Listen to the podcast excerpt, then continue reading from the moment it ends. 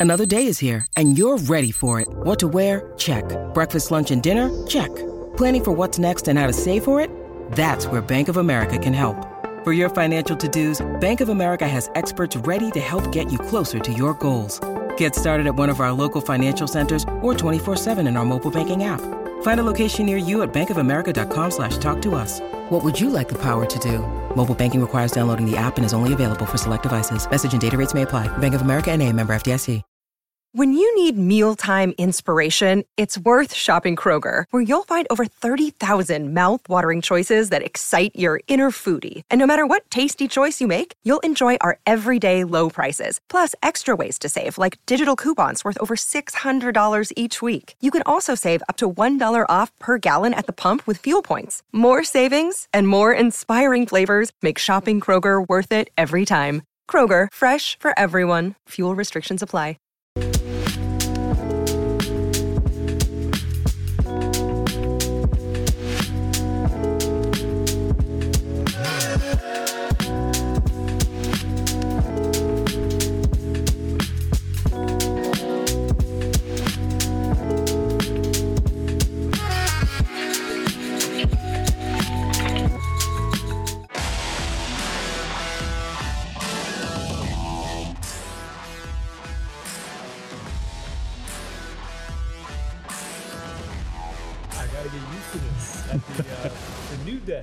To start things off. Welcome to the PHLY Sixers podcast here on this Tuesday, another non-game day for the home team.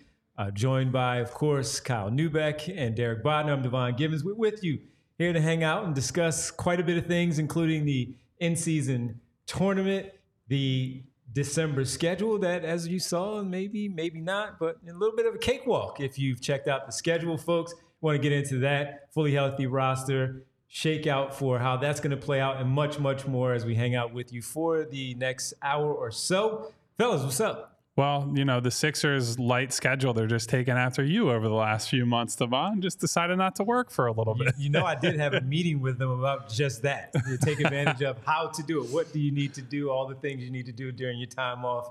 And I, yeah, I got pretty good at it. You know, doing nothing. and I told them how to do the exact same thing. Hopefully, not thing. too good at it. Not- we need you. To, No, we I'm- need you here, buddy. I'm in now. I'm in now, just like we hope that they are in once they uh, have the ball start to uh, tip off again on Wednesday with the, I guess, just uh, new schedule that they have because of not making it to Las Vegas Mm-hmm. or not making it to the uh, tournament play to see if they advance to Las Vegas. So we we need to start there, kind of, and talk about a, a little bit uh, in combination of the schedule that they have now, a little bit of time off, playing last Friday against the Boston Celtics, which ended up in a tough loss. And then, of course, here now with the in-season tournament playing out the way that it is with Indiana. Very good game last night against the Boston Celtics as the Indiana Pacers took down the Celtics. They Devon, if I'm making Las faces Vegas. over here, by the way, there's there someone like watching cartoons outside Hey, or all like. I I'm used to stuff like that. and, and doing shows like, live, what you hear the hell? things, it, it's nothing. You just keep on We have going. Bree in the back, like checking the window to make sure nobody's getting uh, injured outside. Trust so me.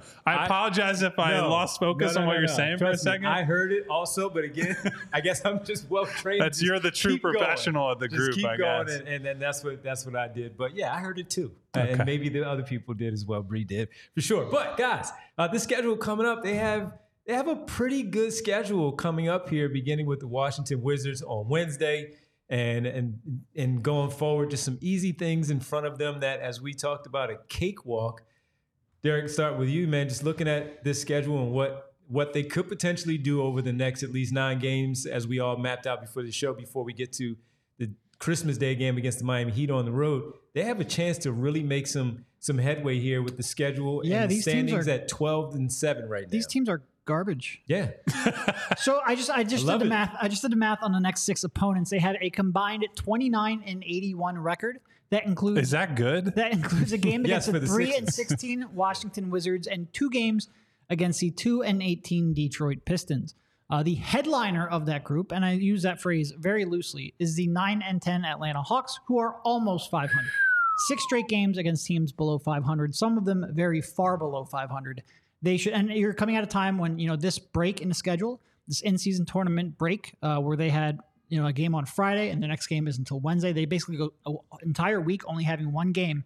It's perfect because you just had Joel Embiid out of lineup with sickness. You just had Tyrese Maxey out of lineup. Nick Batum was out of lineup. Kelly Oubre is getting back in the lineup. A, a period where if this was a packed portion of the schedule, it could have been it could have really cost them in the standings. It does not. Uh, and they have a a, a real a, a ramp up period that would make Devon Givens blush because they have a chance to get back on track. yes, they will. Uh, they, they they really do, man. These teams, as you said, they stink. They're, they're really bad, and this is uh, an opportunity, Kyle, for them to just really go in there, take care of business against these teams, and start to really get their groove back again. As we've seen them drop a few that we thought they maybe should have won, getting blown out in one of them, but now having the roster, and we'll get into all of that uh, completely healthy and coming back. A bit of a ramp up period against these teams, not overlooked teams, but we know that they are better than them. Yeah, look, I am personally very bitter that we didn't have the opportunity to go to Las Vegas for the Same. in season tournament semifinal and potentially final. Derek and I, before you joined us, Devon, we're all in on the idea of, you know, we're a late night Friday at the Bellagio. I'm playing some craps. I see some people just waltzing around night before a game. You never know what's going to happen in Yep. Las Vegas. And mm-hmm. that dream died, unfortunately. But the good news for the Sixers is that they already had this, you know, soft schedule from next Monday against Washington, basically up until they play Minnesota on December 20th. And then they get eliminated from the in-season tournament. It's like here, here's a gift-wrapped game against the Wizards for you. Here's a game against the Atlanta Hawks that is the toughest game they play, and it's At at, home. home. So that uh, this should be an easy. I mean, just go right through the list. Washington twice, Detroit twice. That if those aren't four wins, something has gone horribly wrong. Atlanta's the the tough one, and then you get Charlotte and Chicago. Charlotte stinks. LaMelo Ball currently hurt. On Yep. top of that, and Chicago, Zach LaVine is actively sabotaging the team, or I guess like not really invested in playing for the Bulls right now.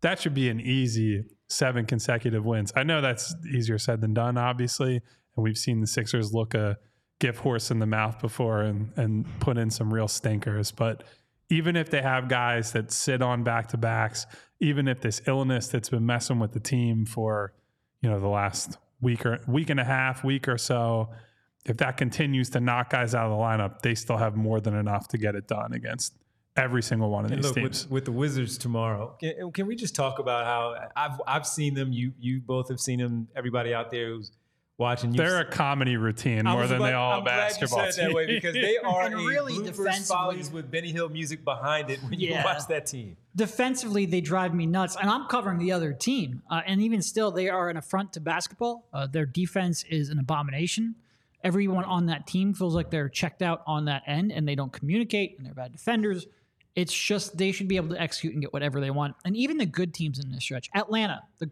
quote unquote good team they've lost six of their last nine games the bulls actually have a relatively decent record among this group and they're like kyle said a complete train wreck right now They did beat like the Bucks ready- recently. We should Sure. know that was a nice they seem like them. they're about ready to quit on the season, on each other, on the team, on Yeah. the franchise. There's just like you should be able to reel off, and th- really they only have one back to back in this group. And the front end of that is Detroit. You should be able to put that game away in the third quarter and, and really have some time off. You could probably even sit and beat and win that game comfortably. They should be able to look there. I think some people have maybe had some panic here of late because the Sixers did lose six. You know, they went four and six in their last ten. Some of that comes down to the fact that Embiid missed some time. Some of that came down to back to back, some illnesses, what have you. They should have a chance to get right. And if they're twelve and seven now, and if they can win, let's say six of the next seven games, they should be sitting uh, pretty, um, pretty good. They just have to take. You care could of have just left it at pretty. It should be sitting pretty. I think that's what I was going for, and I just anyway. Listen, I, I get you. Even if the Sixers have that type of brain cramp in the middle of a game, they should still beat these teams by 15 or 20 points, basically. I've watched this team; they definitely have those kind of brain cramps. We've seen this sure. team Yeah. years ago when the Sixers were that team, and the teams that were supposed to beat the Sixers generally did that during that time, and that's Even when they came out with like a C minus effort, maybe the Sixers would be up in the third quarter. You'd think something could happen. No, no, no. The team wakes up. The Sixers should be the team that wakes up. No question about it. I absolutely have to, and and I don't see any reason why why they won't against. I mean, that Washington team. When you see uh, Jordan Poole, it was already a joke when he was traded there, and everyone the joke, the running joke was just simply, all right, what is he really going to do with this free flow? He has this His own team, his own essentially. team. Yeah, he and Kyle Kuzma, they were going to talk it out and all that. And you have veterans who are Tyus Jones. I know you bring him up a lot. Somebody who can really pull you in and and and really have you. Hey, we got to play the right way. We have to do all. all that sounds great, and then it just goes right out the other ear of Jordan Poole because he's just going to be Jordan Poole. And watching him and seeing the things that he's doing, it's like, oh my gosh, I like watching basketball. I can't watch this. This is outrageous the way that they're playing basketball. And by the way, that might be that trade, Jordan Poole Ah. for Chris Paul, that might be one of the like the two most opposite people in the NBA, where Chris Paul, for whatever his flaws are, is like maniacal competitor, always trying to set everybody else up, is like trying to win at all costs, sometimes in ways that he ends up embarrassing himself from time to time, flopping and some slightly dirty plays, things like that. And then you have Jordan Poole who's doing like, I'm going to do a 180 before I take a three, or I'm going to throw an alley oop off the backboard when we're down by 25 points. It's like, you know, I, you could not have found two more different guys in the league than those. Also, two. want to point out we have Ishmael in the chat Ish. saying uh, that he will see us on the 15th. I don't think we've mentioned this on air. We have a takeover at the Wells Fargo Center for the December 15th game. Uh, you can go to allphly.com. There's an event section on the top. Click that. You can get all the details for that. But we are excited to see a bunch of you out there at that game. That's a great promo by Derek. And the basic upshot of it is, guys, we're going to all sit together in the same section. There will be passes to get in early, get down to the floor level, go see the guys warm up before the game. I believe all three of us will be there to hang out, take in the game, do all that. So it's going to be a whole lot of fun. It's we have a lot of fun here and hoping to pass that along to you guys at a game that hopefully the Sixers win by like 30 points. they're bad too. They're they're about to break, and we hope They're even worse. on the 15th. Yeah, they're, and look, the talk has already been there. The Are Wizards gonna- beat them by like 19. they're going to break the Sixers record with the nine wins on the campaign. That's the uh, is the, the record, of course. And the Sixers of the rebuild tried to, but they got the ten. And so that team is awesome. Now look, but they have they're the opposite of they're just they just stink. But right, they have a good coach, all that.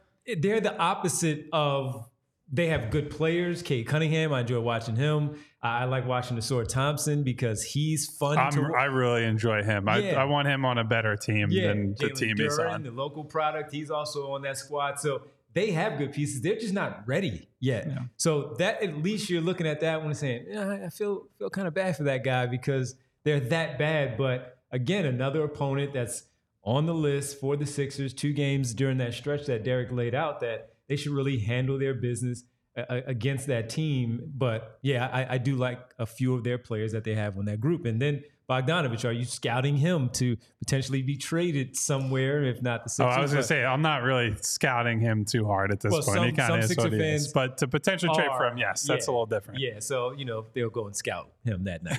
Yeah, It'll be fun. Yeah. But I, I think the the real the real important piece here is it's even less about the schedule than it is.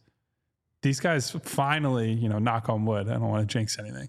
These guys finally seem like they're going to get a run of games where they're going to have either everybody or close to everybody. Joel Embiid's back from illness. Tyrese Maxey's back from illness. Kelly's available. Uh, Nick at practice today was not a full participant, but Nick Nurse said, I I broke say. my own rule. Nico Batum was not a full participant. Nick Nurse said that Nico will more than likely play in all these games, that he's not in real jeopardy of missing anything, and that this is more a precautionary thing to make sure that his finger's not in danger. All that is to say, all their question marks that they've had in the rotation, injury, illness, all that, they're starting to disappear. And it's coming at a time where, you know, you want those guys for the big games, the Bostons, the Milwaukees, all that. But to have the full squad for this period, these are important stretches in your season where if you can win six, seven games in a row, go seven and two, eight and one leading into Christmas, that's a big deal. That puts you closer to, you know, one seed, two seed territory. And then we see how it plays out over the rest of the season. And that's something, you know what? Let's get into that a little bit more because we can talk about the rotation. We can discuss all of that of them getting the better. Who may be in, who may be out of that rotation at that point uh, as we move forward during this stretch before we get to Christmas and that Miami game. And we'll touch on that in just a second. But first, I have to tell you about chocolate milk. We have a new sponsor. Look at that, man. It's day two. I was a little worried he was going to talk right past the ad break. Not only did he know it was there, but he he, he transitioned perfectly to it. That man. And then you pro. blew it. Thank you. No, I can keep going. Just like that noise before we got past it, we just keep going. Pennsylvania dairy farmers and team chocolate milk. Yes, professional and college athletes have been known to get into their chocolate milk fix it, whether they feel like it's to refuel or not. Well, guess what? Yeah, we're talking about it. Having it for you to be able to refuel. They've known about the power of chocolate milk as a refuel and recovery beverage for a very long time. Chocolate milk provides high quality protein for muscle repair, electrolytes for hydration, and even calcium for your strong bones. Like these guys right here, big, strong gentlemen, you know, the chocolate milk, the strong bones. That, that's definitely what did it. Is There the chocolate go. milk, baby. There you go. That's why studies consistently show that chocolate milk is an ideal sports for recovery beverage. Whether you're recovering after a workout at the gym, a run around Boathouse Row, I'm not doing that, but you can, or a bike ride on the Schuylkill Trail. Chocolate milk is an ideal post workout beverage. Playing hoops, that's more of my, you know, I'll, I'll do that after that. And physical therapy. Take care of your body. Doesn't end with the clock hitting zero on your workout routine. Give your body what it needs to properly recover. What could be better than a scientifically proven recovery beverage made right here in Pennsylvania that also tastes great? Well, learn more about how chocolate milk can help refuel and recover after your next workout by visiting teamchocolatemilk.com. We also want to tell you about Hero Bread. Uh, as I've mentioned before, I've long been on the lookout for a low carb bread that allows me to hit my dietary needs while retaining all the flavor you come to expect. Recently, I've made that transition to Hero Bread, as not only does it taste great, but they have a wide variety of offerings from sliced bread, tortillas, burger and hot dog buns, and more delivered directly to your door. Enjoy all the taste without the guilt. The bread is fluffy, delicious, and flavorful, high in fiber and low on net carbs, with fewer calories than the leading national brand and 5 to 10 grams of protein per serving.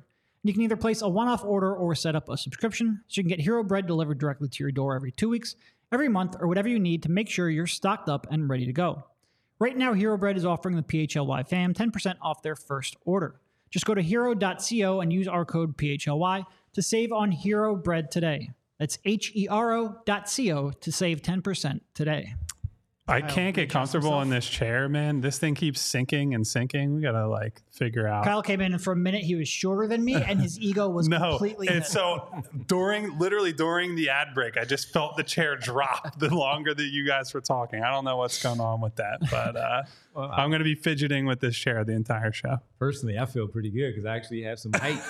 like with these guys, we look the same height here, uh, here in the studio. But um, let's talk about the fully healthy roster potentially for this group outside of the Nicholas Batum finger issue. But he's a pro, and and he'll he'll get out there and he'll he'll hoop it up and tape it up, whatever he has to do to get out there and play as part of the starting lineup. And that's a big piece of it. Will we get a chance to see this starting lineup going forward?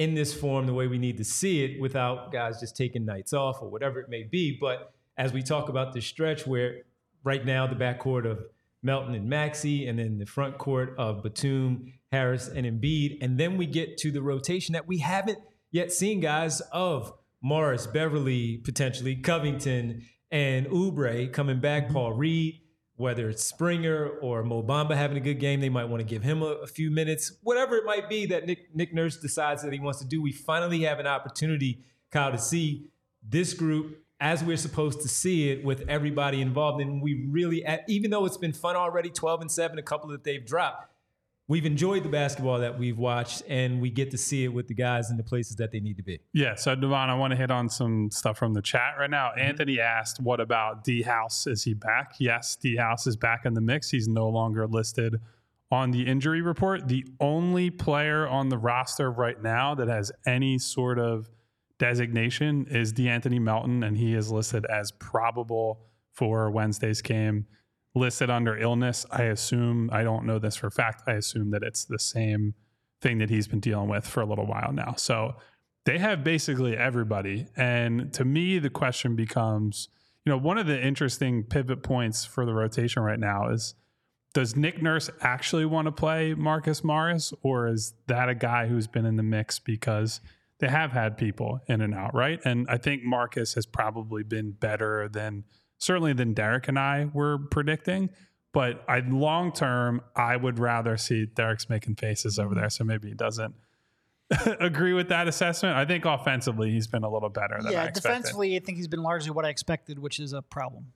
So the question becomes Does Nurse continue to lean on him now that they have essentially everyone available? Or are we going to see more of Jaden Springer? Is D House back in the rotation? Because D House was playing, I'd say, quite a bit leading into you know that brief layoff that he just had. So I guess what is your read on it right now, Derek, on you know whether you think Morris is going to play or not. I not? have thoughts.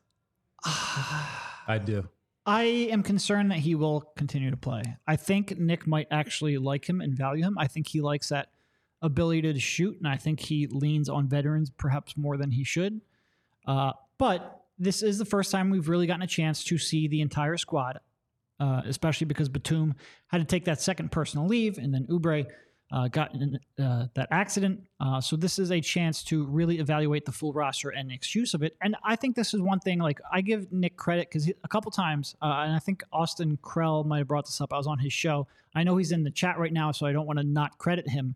I think Austin might have. You don't need to up. give Austin any credit. not not give him credit, but just at least mention that he said this.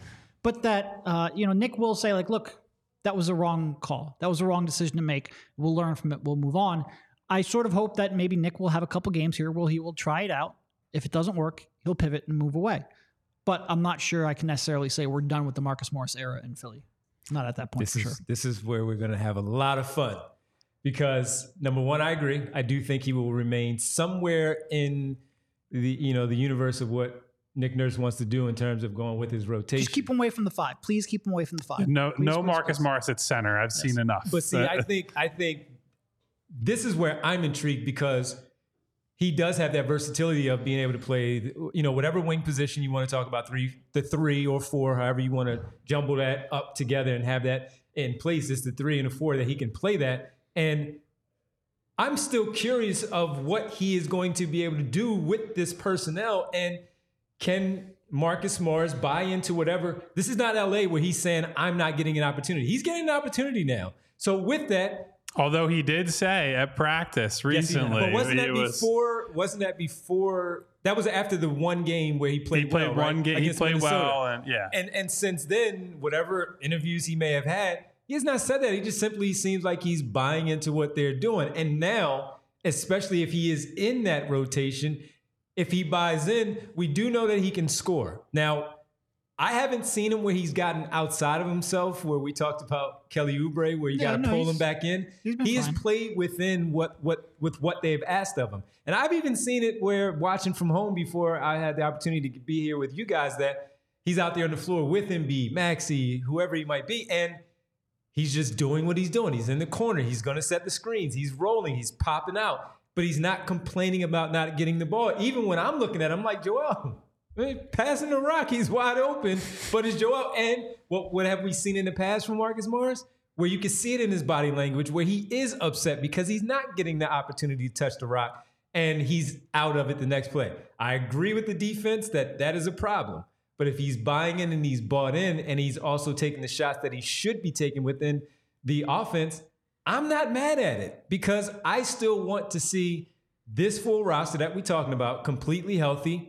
That maybe he does have a piece where you don't lose him and you call on his number later when he doesn't play two games and he knows that when he is against a specific team, whatever that matchup might be, and Nurse is calling your number and you're ready, that he is engaged. So Well- I'm that's how I look at it. So I think that's a really important piece, right? Like I'm I'm not as in on Morris as you are, Devon, or as you seem to be. I don't want to put words in your mouth there. I appreciate But what I would say is that I think a, one of the most important jobs a coach has during an NBA regular season is keeping guys alive, so to speak. So not letting someone Bringing out the Brett speak. yeah, it's it's just just it's a real thing. Is making sure that everybody that you have on your roster feels like they are part of what you're building. And for different guys, that might mean different things. Like generally, young guys are getting the short end of it, right?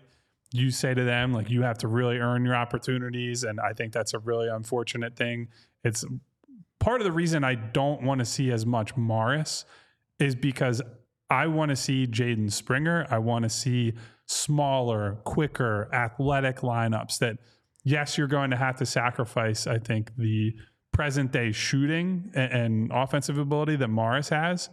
But you need Springer to develop over the long term and even the short to medium term I for like the agree. Mm-hmm. playoff run if he's still here. If you're trying to make him an appetizing trade chip potentially to swing a deal at the deadline, you need that a lot more than whatever you're getting from Marcus Morris. Like I think they can approximate what Morris delivers with any number of guys, right? Like at this point, a few years ago, I think you could ask him to create more. He was a better defensive stopper in man matchups, like one on one situations that I don't trust him as much anymore because he's just, look, he's older. It, it happens. It's not really his fault. And I would rather the shot opportunities go to guys who are similar shooters. The Cubs, I think Oubre has certainly proven himself as a guy who can get hot Sure. over the course of his career. And then the, the other minutes go to the developmental pieces, the Jaden Springers of the world, and more guard play where you have guys who might be able to dribble and attack guys as secondary creators. So that's my only piece of it. It's not that I think Morris has been bad, at least offensively so far. I don't like the defense. It's that I just don't know that it's a wise use of the playing time to develop players and How, the how much- rotation for how much time forward. is that though? Like truthfully, how much time is that when we're talking about the minutes that he's going to get as a ninth man off the bench with Springer? So each of them are the ninth man on that particular night. How many minutes is that really, and how much of that? Because I'm big on two. When it happens, how it happens. So For sure. when it happened, how it happened in the in the guts of the game. When is he getting these minutes? What did they need in those minutes? Where his minutes needed more than, or his skill set needed more than Jaden Springer's, for an example, or even Danuel House, because I like Danuel House just like you do, you guys do too. But sometimes I'm like, oh, he's running a little wild right now. Right, he's one of Pull him those guys that you have to say, "All right, it's not his night." Slow Just down. like Right. let's go to somebody else. Right, right. So that's all. That's all I'm saying in, in terms of his minutes. What are those? Are they ten? Are they fifteen? Are they eight? Here's my other thing, though. I think there's a very low chance, like sub 20%, maybe sub 10% chance, that Marcus is even on the team in three months. Fair. So, yeah, you might want to keep him close, keep him alive, keep him active. I'd rather kind of keep the guy on on the, active that has a chance of actually being in the rotation in February and, and March. Um, and I want to evaluate Springer. I want to up his trade value if that's your end goal. Can't do any of that on the bench. Um, and quite frankly, I just prefer watching athletic, you know, defensively minded guys who can get you out in the break. That's not Marcus Morris. You have, like Kyle said, you have enough people you can slide to a four, whether that's Covington or Batum. You don't have anyone that replicates what Springer brings you. I'd rather him get the um, experience than a guy who I just don't think has any real chance of being on the team, and certainly no real chance of being in the playoff roster. I just don't get, or not playoff rotation. He might be. And on I the do roster. think Oubre and Covington will be on the team unless something major happens where they have to be included. The, the odd man out will probably be Morris in a situation like that where you're looking at Covington and Oubre being in that rotation. And sure, you want them to be able to have those minutes. I, and I don't. This, this is a problem that they have not had in a while. Sure. Where we're still Which is- talking about the depth of the team. Yeah. Players that can play 10 to 15 minutes off the bench. And we're arguing over good problems that they currently have. Which is also funny you say that. And I agree with that. They're deeper than they have been almost at any point. They're last in the league in bench points per game. And I think people make too much of that at times because, especially on a top heavy team like the Sixers, where you specifically stagger your two stars to make sure that one of them are on the floor at the same time, you're not asking them to be scorers. You're not really looking for a microwave scorer off the bench, although Oubre will fill that role now. You want players who can play off of your two stars. And I think the Sixers have largely done that. That being said, I do think that stat last in the league in points per game off the bench directly ties in the fact that they don't have any real perimeter options and perimeter creators. One thing Kyle brings up pretty much every show: the lack of people off the bench who can dribble. Uh, so I It's think just- that is. listen, uh, dribbling's an important skill. I think that is reflected in that uh, in that point total. As someone who is not much of a ball handler himself, I would say that uh, I appreciate the guys who can actually get people into their sets and their Pat offense. Beverley, baby. I also would appreciate a chair that doesn't have me sinking uh, an inch. Would you like to switch? uh, I- I'm sure. See, do you see? No, so you can Dude, switch. No, it's not. I don't care about We you looking like a Thor over there. it's more the fact that I keep having to like adjust my elbows and figure out where I'm uh, where I'm sitting here. But you know what, guys? Yes, we have a big game on the 15th, and if people want to join, If you want to figure out where you're sitting bingo. outside of the takeover, where you can buy tickets directly By from the way, us, there's a, a limited number of tickets, so get on that quickly. yeah, Yes. please do. We'd love to see Come kick it with us. everyone wants to be there with us. But if you want to get tickets outside of December 15th, the Game Time app is the place to go because buying tickets to your favorite events should not be stressful. They have killer deals on last minute tickets and their best price guarantee. So you can stop stressing over the tickets, start getting hyped for all the fun you'll have. You know, I feel like I keep bringing up non sports, non basketball stuff when I talk about this with You do. Derek. You tried to and- take me to the ballet one I time. was listen. Yeah. We're talking about ballet and theater. I know Wicked has been in town. I know the Nutcracker is showing. Maybe we have to convince our buddy Vince here at PHLY to do a team bonding trip. We'll buy some tickets through game time and uh, really enjoy the holidays together, Yeah. fellas. Just you know, Just not the keep an open mind. I don't, yeah, I don't know if I'll get you guys to go see the Nutcracker, but we'll figure something out. But look, guys, if you're looking for last minute deals on great tickets, game times where you got to go, you don't have to plan months in advance. They have tickets right up to the day of the event. And you can get exclusive flash deals on tickets for absolutely anything football, basketball, baseball, concerts, comedy, theater, and more. And the game time guarantee means you will always get the best price. Find tickets in the same section and row for less. Game time credits you 110% of the difference. I think that's awesome. And as another reminder, tickets make great holiday gifts. I know Christmas is coming up. We're getting closer and closer. If you didn't take advantage of Black Friday sales, Game Time still has your back.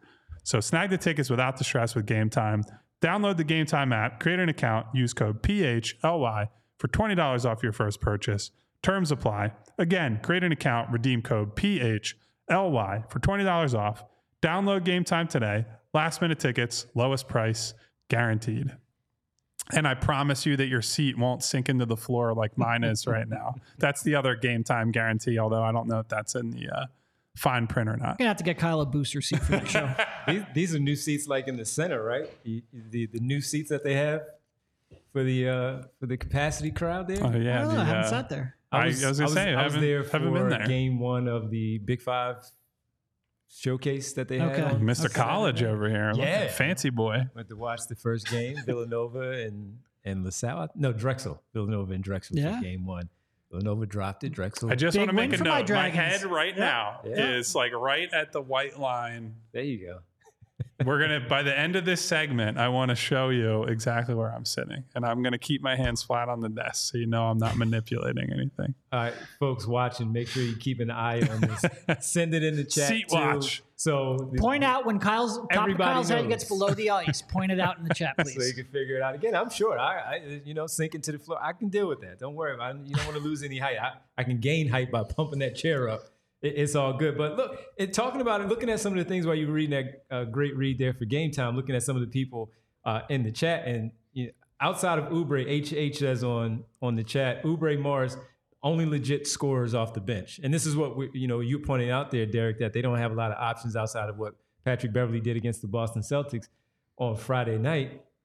When you talk about legit scores, and we all figured that De'Anthony Melton, while not known as a scorer scorer, but we think that he's best off the bench, he is going to stay in that spot as the number uh, of one of the starters in the in the in the five there with that unit, and that's just what it's going to be. But they are going to stagger where they have those two maybe on the floor on the floor together, Oubre and Mars with some of the starters, where those lineups might look a little bit better. And again, when you're feeling like you're involved and you you're bought in, it, it, it may be pretty good. It might it might actually work. Might actually work.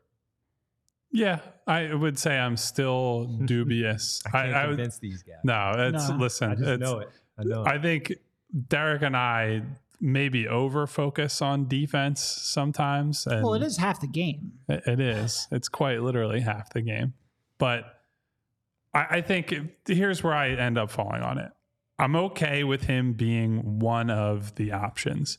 If we reach a point where Marcus Morris is a nailed on every single night rotation guy.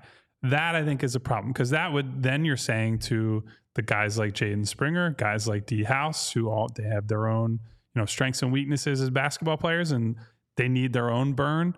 But I think are probably if you're talking about the man management side of it, are probably going to take it a little easier than Morris would. Like Morris has already vocalized, oh, I, I wanted, I thought I was coming here for a bigger role and is a little bit more ornery about it, as is his right. But I don't want them to put themselves in a position where because he's the squeaky wheel, he's just getting those opportunities, even if he starts to play got you. worse and shoot worse and all of that. Like that's where you can't go too far to try to placate guys, right? There's a, a fine line between keep everybody alive and happy and feeling like they're a part of something and leaning too hard toward the guy who I think was more likely than Jaden Springer, for example, to cause a fuss if he's not getting playing time. Yeah.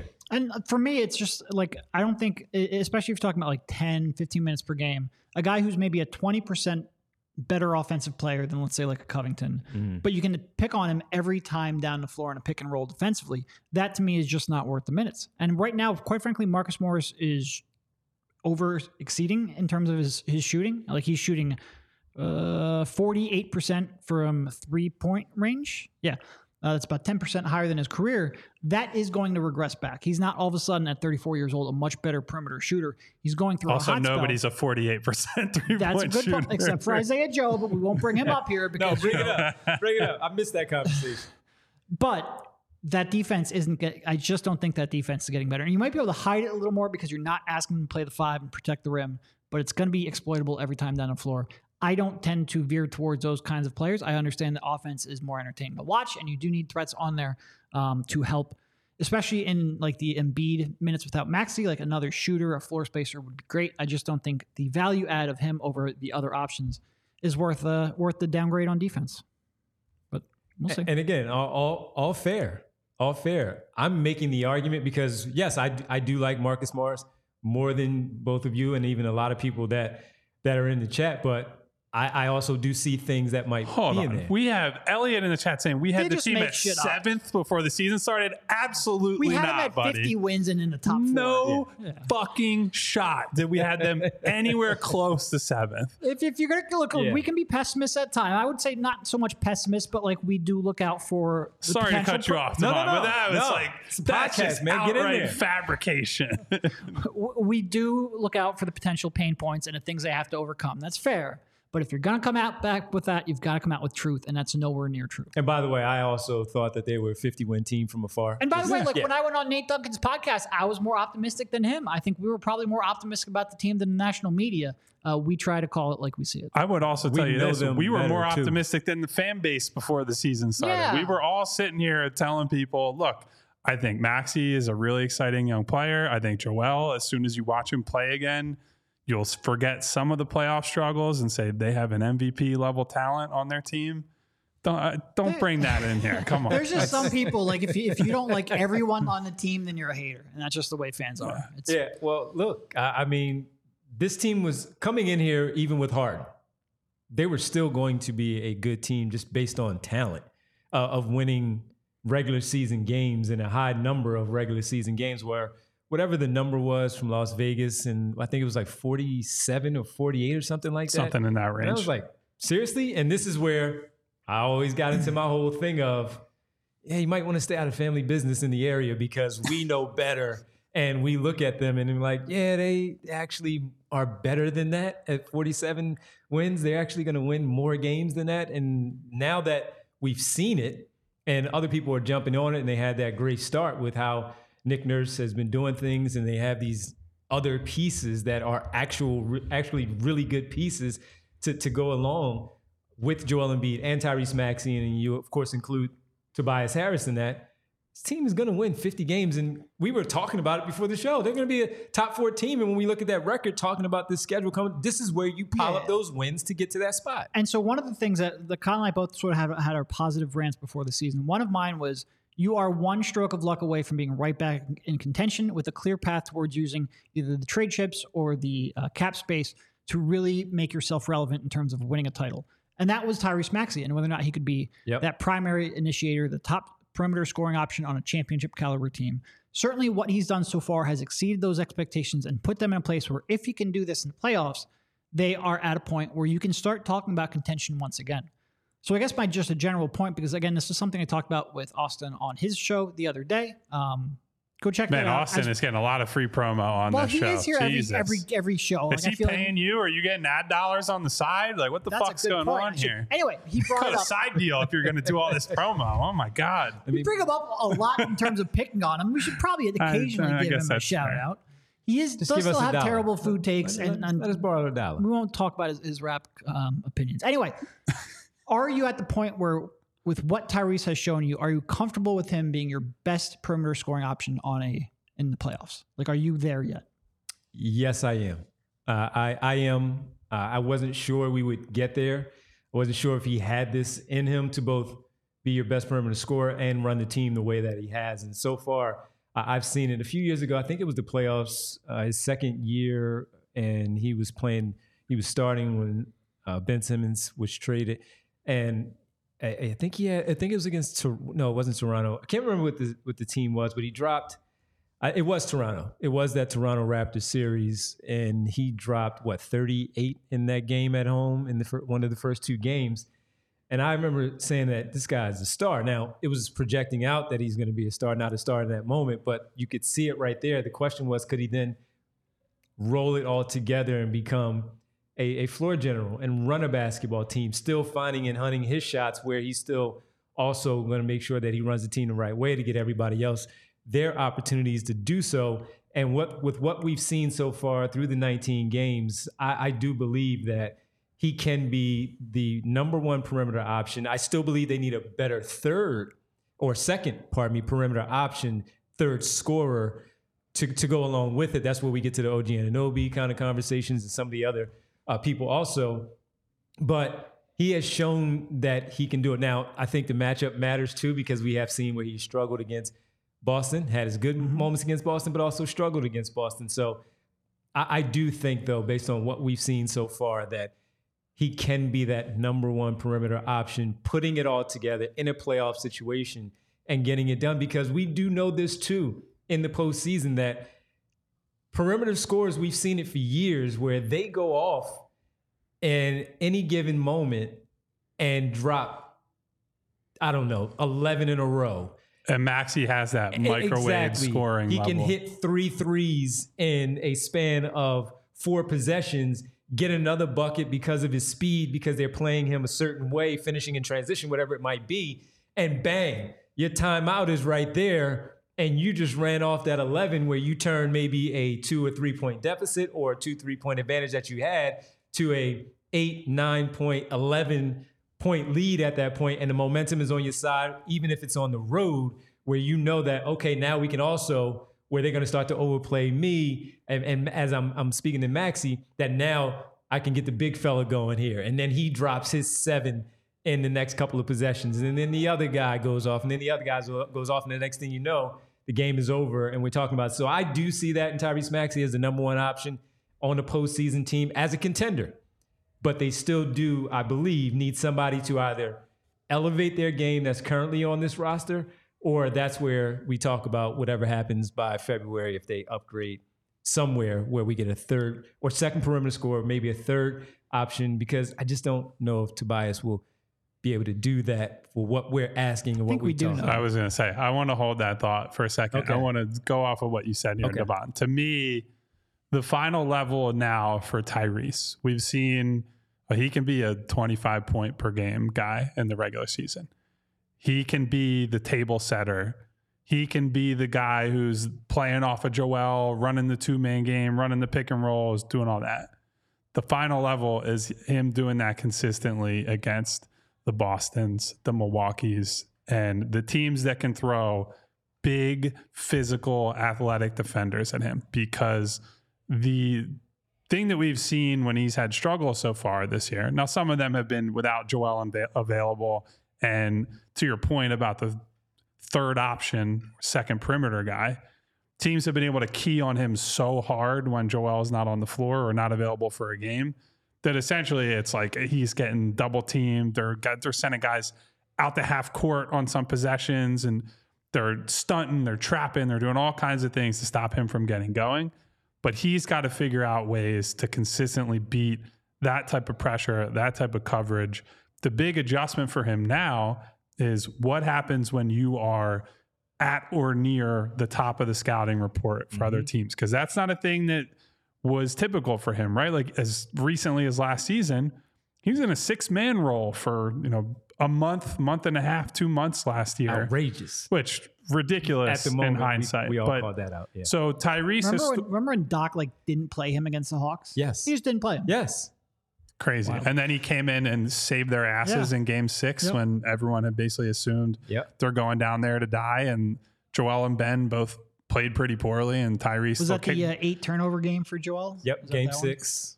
Tyrese had still what, dragged their asses yep. to you know the through with the good vibes as always. So anyway, the point is Tyrese has shown he can play at a very high level, and he's been able to do things that, frankly, we didn't see him do in seasons past.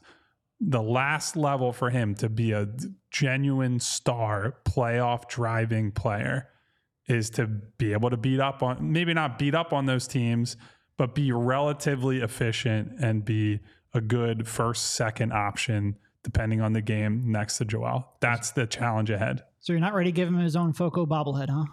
Oh, he's more he than can, earned a bobblehead. Yeah. That's that's yeah, no question. Yeah, yeah. He, he, can. He definitely has the bobblehead. yeah, that's, that's that's not a question at this point. You know where you can get if they have the Tyrese Maxey bobblehead. You can go to Foco, a leading manufacturer of sports and entertainment and merchandise with a product line that includes apparel, accessories, toys, collectibles, novelty items, and much more. Best officially licensed gear for all sports and fandoms. It's football and tailgating season, big games for the birds, and, and you want to make sure you have all your gear, even for the holiday season overalls, hoodies, hats, sunglasses, bags everything you need for a game, for yourself, for your loved ones. Foco has hooked PHLY up and provided some awesome pieces for our sets, as you see here, not just for our show, but for our colleagues also here when they do their shows. Make sure you check it out. Foco always has our back for Philly sports, and they have yours too. Get the best gear around by using the link in our description for all non pre sale items. Use the promo code PHLY10 and that's for 10% off. So I guess to sort of like answer my own question, to me, the only thing really holding him back is age and experience. Like 23 yeah. year old guards just are usually not ready to lead a playoff run like that. Like even going back to Steph, and Steph, I feel like is the one you always compare him to. Back in the you know conference semifinals against Spurs, his final two games, he averaged 15 points, shot 35% from the field, and had almost as many turnovers as assists, and he just wasn't ready in that moment. And it's not a skill thing. That's not a does he have the dog in him thing. That's not any of that. Was he shrinking in the moment? No, it's just there's it requires a lot of experience to be able to adjust on the fly when they go. All right, we're completely revamping our, our our defense in Game Five of a crucial playoff series. Can you adjust on the fly and quick enough in order to not waste the precious opportunity you have in a playoff series? You just don't have a long time to adapt and when you have that scouting, that game to game, you know, chess match, it requires experience to be able to adjust on the fly like that. So if he can't do it, it's really because of his birth certificate and lack of experience, more so than I don't think he can do it in the future. But that's sort of the problem with this team and with the, where they are in their franchise. You need him to be his 27, 28 year old self at 23. And so far, I think he has has played well enough where you can be optimistic and be curious whether or not he could do something that most 23 year olds can't. But there's still just the reality that's very tough for him to do. How much do we go back to the Boston series last season, though, where he struggled at times, but then he snapped out of it? When we talk about the game five in Boston on the road, we know about game one and four, where Harden just went absolutely crazy and dropped those 40 point games, and the Sixers needed that. But we also know that Tyrese Maxey was getting that attention from the Boston defense, from those players, Kyle, that you talked about with that length and that physicality, whether it was Marcus Smart, Jaylen Brown, or Jayson Tatum, or Derrick White, who was an all, all defensive um, uh, performer a few years back with the San Antonio Spurs and still very good defensively. he saw those. That's and, the best defensive backcourt in the league. and he pretty still, easily. He so. still found a way to score them. As I think, at least that the way that they did it was to slow him down and dared James Harden to beat them on the perimeter. So he was still their number one focal point of slowing down. And he figured something out after struggling in the beginning to become a big piece because in that game five, both he, I think he had 30 and Embiid had 33, where Harden had the double double of 17 10 and maybe like eight boards or whatever. It was great floor game. And but Maxey figured it out later on against that team that we're talking about that he's going to see again and be the number one perimeter option that he has to try to figure out that they're going to stop. But even to that point, those three games in the middle there, he averaged 13 points and Sure. shot like 34% Yeah. from the field. And in a short series, especially when you only now have Won't really one done. perimeter option and one and a half people who can, on the team who can dribble, like they need him to be more consistent. And again, I think he has shown he has a capability to succeed in the playoffs, even against really tough defenses. Can he be consistent enough and can he adapt quick enough? It's hard to say until he's in that. Like he can do whatever he wants here in the in the regular season. It's just a different animal in the playoffs and asking him to you know rely on him to be your primary guy at this age and at this experience level it's just going to be tough just going to be tough. We will have more information in february when they have to make a decision on a trade target. I don't necessarily think this is something that will impact their decision because i think they'll probably just go for the best creator they can get and see whether or not um, you know that is whether that's better than tyrese or not who knows? Probably not because those kind of players don't tend to be on the trade market all that often. But you know, it's just something where even just watching him a couple more times against the Boston's of the world will be good, even though they don't really play Boston all that many. more So times. I want to build off of that to ask Devon something after I point out that I went from the rafters to on the ice uh, on the screen there, just so nobody thinks that I'm making anything up about this chair. I saw You are it. mighty I, I saw it, man. I saw So it. Devon, I have a question for you because Derek and I have I'm just gonna sit all the way up so I can feel better about Der- myself. Derek and I have gotten into him quite a bit recently. I guess what is your current view Yo, it's completely throwing me now. on, You're so short. on Tobias? Do you want me to adjust your mic here? Oh. no, what do I need the, the the kitty help over here? What is your view, Devon, on Tobias right now? And a lot of the fan base, I think, is at the point where even though he's on an expiring, the contract's going to be gone after this year, regardless.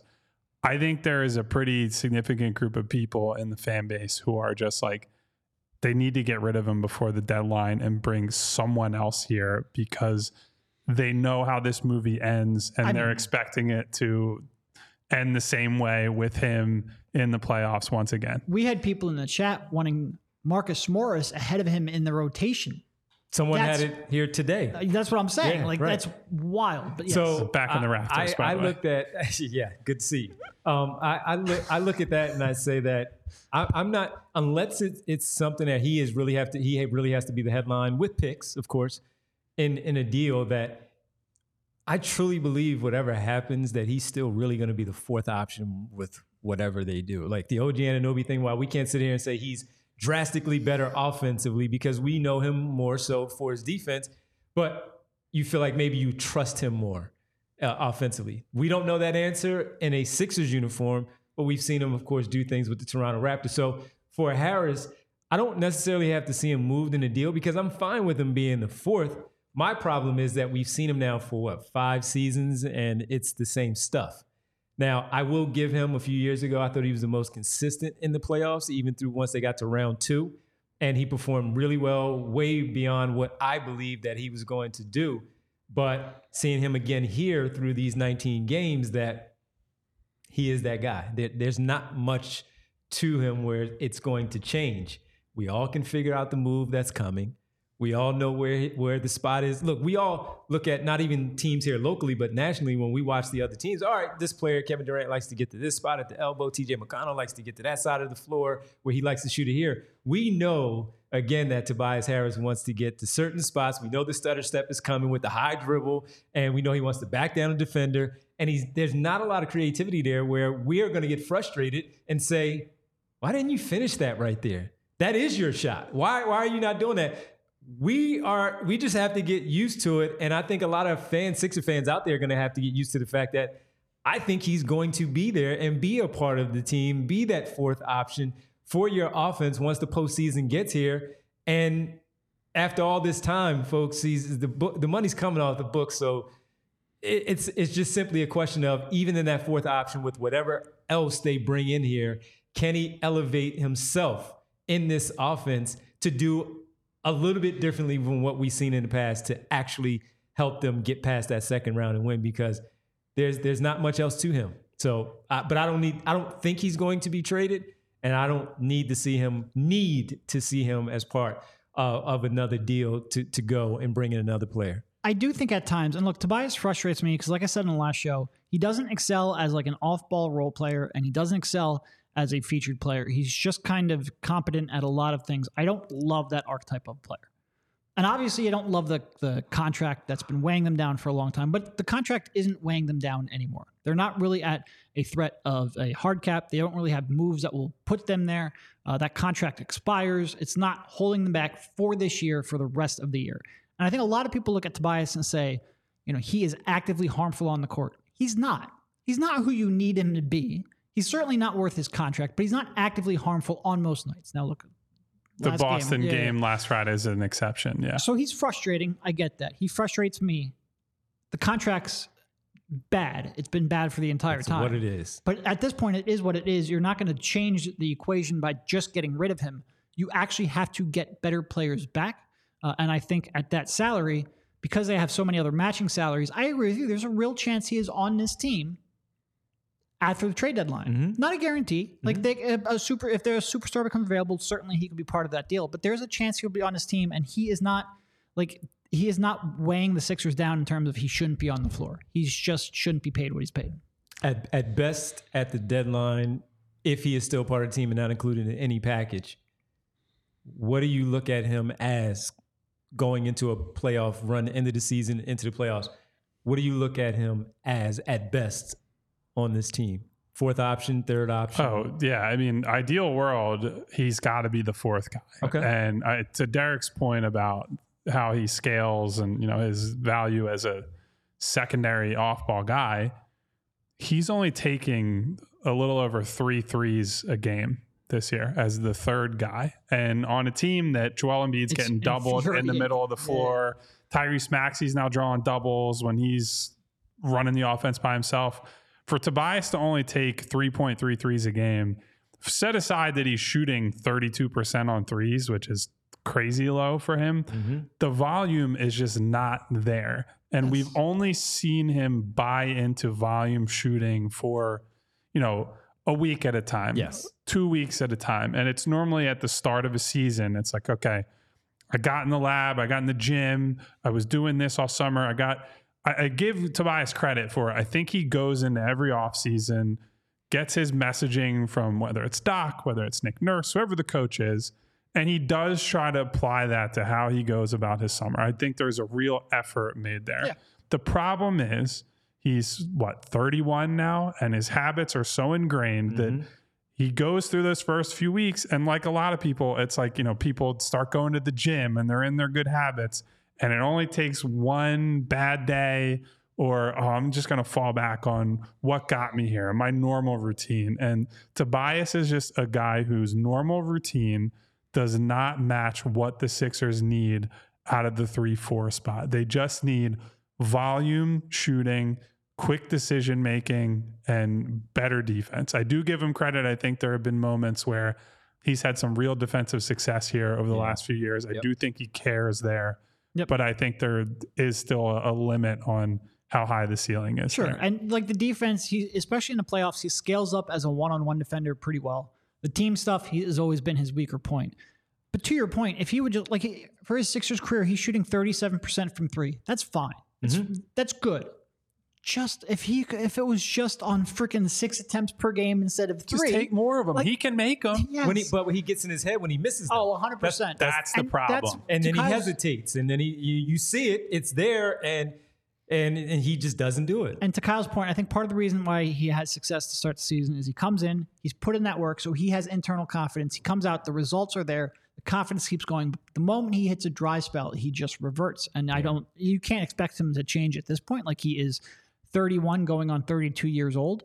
He's been in the league since 2011. Like this is not a guy who uh, you can reasonably expect to just become something different than what he is. And that's not criticism. That's look, if you, you made the type of money that Tobias has made and you've had the amount of success that he's had, like we can say that they've been stuck in the second round and all that, but he has a super high end outcome for average guy who gets drafted and then comes to the NBA.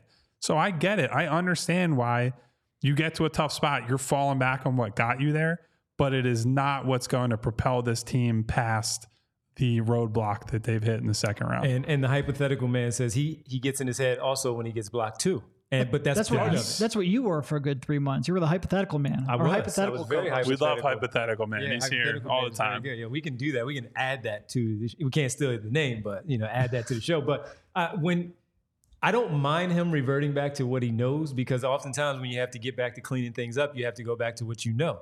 The problem is when it gets in his head out there on the perimeter the way that it does, then it gets in his head, even if he knows that he has to go back, let's say backing down a smaller defender, get a fadeaway jumper, just to see, you know, see the ball go through the net, get to the free throw line, see the ball go through the net, or get a layup and see the ball go through the net, and you feel pretty good about yourself. The, te- the tentativeness follows him from there to there. So it doesn't really matter. Where yes, you are going to your bread and butter and what really helps clean up, you know, clean out the, the mess that's in your head. But when you take that and then go down to the low block or the mid range or the elbow, whatever it might be, and you can see him short on him. He didn't shoot that, right? You know, you got to follow through on that elbow jumper. He didn't shoot it. He just kind of shot it because he was thinking about it and he didn't follow through the way that he needed. And that's the problem where it's okay to clean your head out to go back to what you know, but when you do that, you can't take that thing that got you back into that spot and let it affect the next one that you're going to take I agree. in your sweet spot. Well, look, if today wasn't a great show, we can't let that affect us. We'll be here tomorrow night. Go back to what after you the know. game. And What a give try. transition. Got to go back to what you know. All right, boys. I think that's probably a good place to wrap it for today. We will be back after tomorrow night's instant classic Sixers Wizards game that I'm sure that we're going to be treated to. Want to thank a lot of people who are here today. A lot of you, I'd say your names every day, and I love you for that. Hypothetical Man, Money Mar, Two Minute Warning, HH, SB Cole, Valerie, King Crabs, D'Angelo, John. We got, I'm sorry, I'm scrolling further up. Elliot, even though you said we were picking the Sixers to be seventh this year, and Come that on, was Elliot. wrong. Come on. We still love you for being here, Elliot. See Ishmael, Brian, Hot John Chili Sauce. I guess that's technically free promo, but congratulations on that. Derek already gave out enough today. Provolone John, Abe, Untitled Rome. Thank you guys all for being here Don't today. we also do we have to? Did we got a, a super chat yesterday we? at the end of the show? oh, we did. I don't actually. Twenty that- bucks. we- Sky, Sky Dweller views. There you go. I believe Well, it oh, was no, a. 1999. That's that's twenty bucks. That's to me. 20 bucks right there. I believe that was someone who's either Devon knows or was shouting out Devon Yeah. specifically. So Yeah. thank you Yeah. very much mm. for that. And if you guys on your way out today could hit that subscribe button and the bell icon so you get notifications every time we go live and each of our colleagues go live. You Could also hit that thumbs up button on this video that helps us out a great deal. Been awesome to see you guys again today. Devon, Derek, I'll talk to you guys soon. I just realized we got to get some Devon some flair for his laptop. Do I need It's flair? very, for it's a very naked Gotta laptop. have some flair. Gotta have flair. Mm-hmm. All right, I We'll guess. work on that. All right, I, I've been away, so I'll, I'll, I'll buy into it. I appreciate it. See you Thanks, guys all silly like the mayor.